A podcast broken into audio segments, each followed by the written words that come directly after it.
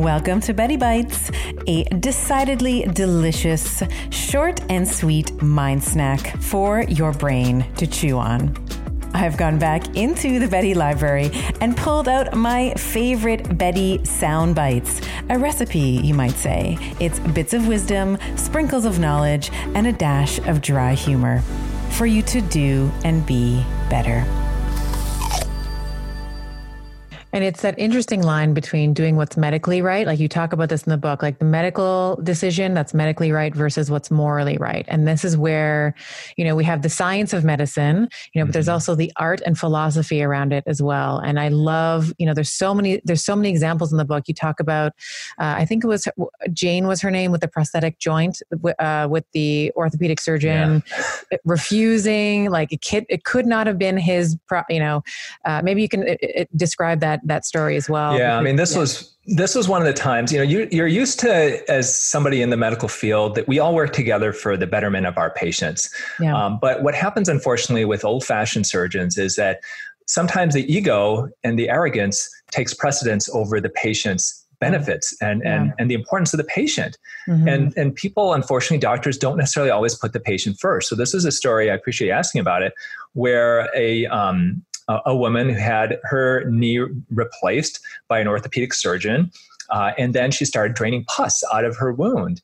And they kept um, dressing it and waiting for it, putting her antibiotics and this and that. And then they called me in and said, Hey, you're the plastic surgeon on call. Can you help to fix this?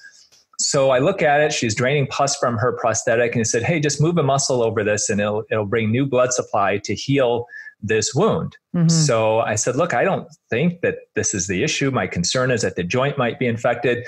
But the orthopedic surgeon was one of those old-fashioned doctors where he never makes a mistake. It's never his problem. It's, you know, it's the patient's fault or it's somebody else's fault. Mm-hmm.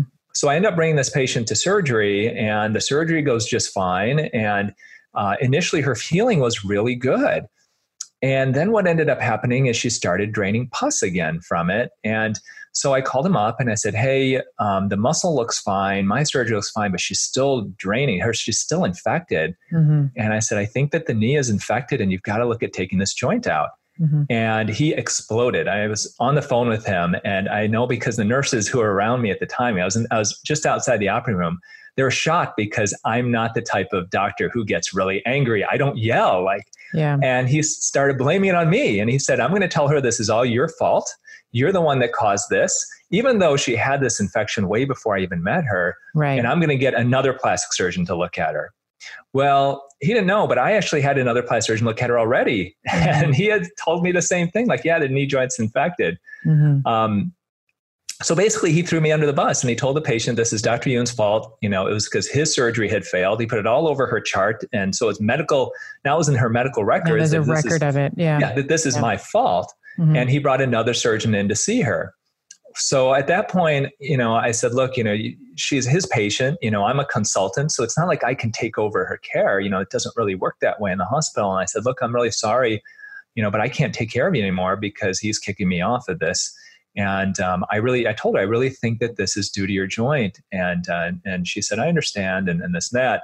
Well, another surgeon, the plastic surgeon, comes in, literally sticks his head inside the door and says, Hey, let's just watch this for a while. And she says, Okay. And then he walks out. He never even looked at her knee. So she comes back to see me literally, I think like two months later. Mm-hmm. I get mm-hmm. this huge gift uh, to my office, and she comes in and sees me, and she said, "You know what? Uh, you know, this doctor basically did this. He said, "Hey, let's just watch it." And she said, "My knee drained for a couple of months, and then finally the orthopedic surgeon came in brought me back to surgery, put a new knee joint in, and now I'm doing fine.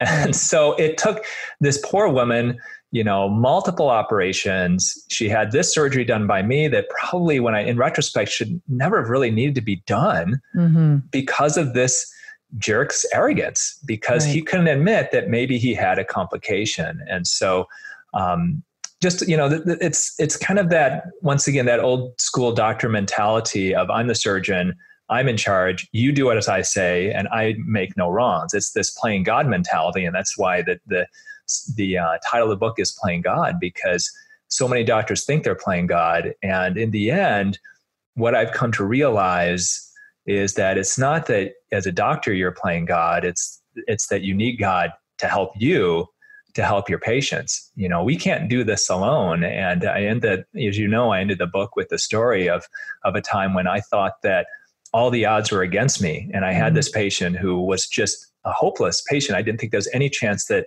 you know, on paper that I could help her. And I really think that it was her faith and mine as well, with a little divine help from above that helped get her through what was really a um, devastating, devastating injury for her. This is what I think separates you from many other surgeons because I think that you have, you know, you've clearly, we've talked about why, what a board certified plastic surgeon means. So you clearly have the ability, but I think you also are an advocate. So you have the skill set, but you're also really concerned about being an advocate for your patient. And to your point, I think that there can be a lot of hubris and I think that there can be a lot of arrogance in not just in plastic surgery. And not, I think this runs across uh, many healthcare professionals. I've, I've run into this myself personally, uh, professionally as well. Oh yeah. Um, and well, I mean, I, yeah the medical field, the traditional allopathic medical field, is not kind towards other types of healthcare providers. You know, we think that we are the masters of all the knowledge. You know, I mean, if I in my doctor's lounge, I bet you if I were to say, hey, you know, and every morning I go to the doctor's almost three mornings a week when I operate, and mm-hmm. it's I sit there and I listen to the conversations among the doctors there, and it just, I mean, it astounds me. And if I were to say, hey, what do you guys think about chiropractic? Or I have a friend of mine who's a doctor of chiropractic and uh, she's got some really cool ideas of nutrition. Mm-hmm. They would mm-hmm. scoff and yes. say, oh, what do they know? As they're eating their muffins and drinking their milk and having mm-hmm. their sugar cereal. right. I mean, it, it's it baffles me, you know. And one thing I think that I have learned over the last many years, as I've gotten to know doctors like yourself and a lot of our holistic health colleagues, I've learned how much I don't know. And that's a lot. Right. It's funny. There's a there's a funny saying where it's like you know the more evidence you know based research we have, it's the more evidence that we know nothing, right? Like the more evidence based research, and I use that in air quotes. You know, the more evidence uh, comes about that we don't really know a lot, and there's to to be closed off from learning. I think is a tragedy, especially when you are a healthcare provider, no matter what letters come behind your name. All right, Betties, if you found that that little snippet whet your appetite and you are looking for more, you can go to our show notes for this episode. And in the show notes, we will have a link for you to click on, and it will bring you to the full, robust, juicy conversation.